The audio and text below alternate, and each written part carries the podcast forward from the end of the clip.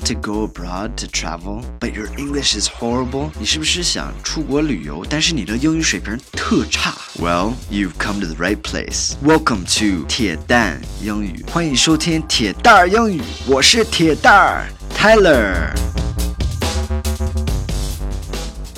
guys, welcome back. Thanks for joining today.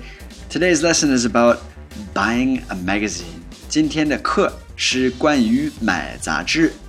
呃，为什么讲这个呢？就是因为，嗯，买东西的时候，你是不是也得跟那个收银台的沟通一下，呃，或者是那个 clerk assistant，嗯，问一下这个多少钱或者是什么？有一些沟通语言，有的中国人不太熟练。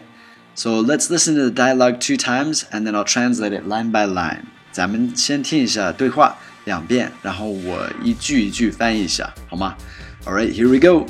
第一遍。Excuse me, how much does this magazine cost?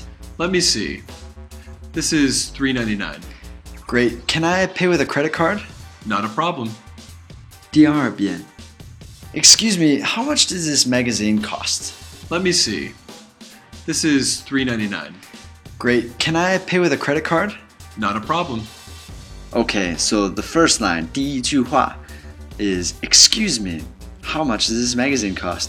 呃，不好意思，请问一下，呃，这些杂志多少钱 ？Excuse me, how much does this magazine cost?